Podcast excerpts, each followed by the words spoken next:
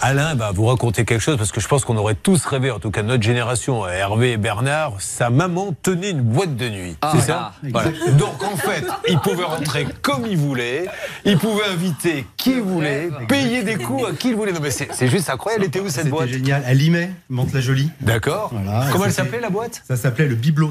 Le Ah oui, mais j'ai entendu parler, c'est une énorme boîte de nuit Ouais, ça. c'était énorme. Ouais, ça C'était s'est énorme. On trompé. faisait des concerts. Il y avait, euh, on a reçu Chalamar, euh, Delegation, euh, Imagination, Ah, Super. Bruel. Ah oui. Donc il y avait des super concerts. Donc c'était top. Alors vous, vous aviez quel âge à l'époque Oh, à l'époque, j'avais euh, 23 ans, 24 ans.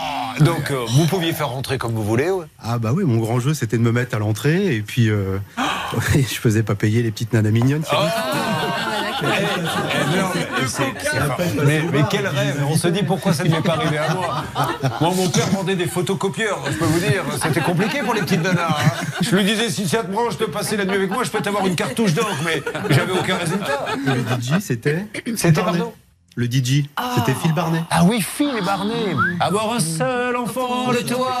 Je l'ai vu, Phil Barnet, figurez-vous. Alors, C'est incroyable que vous me disiez ça.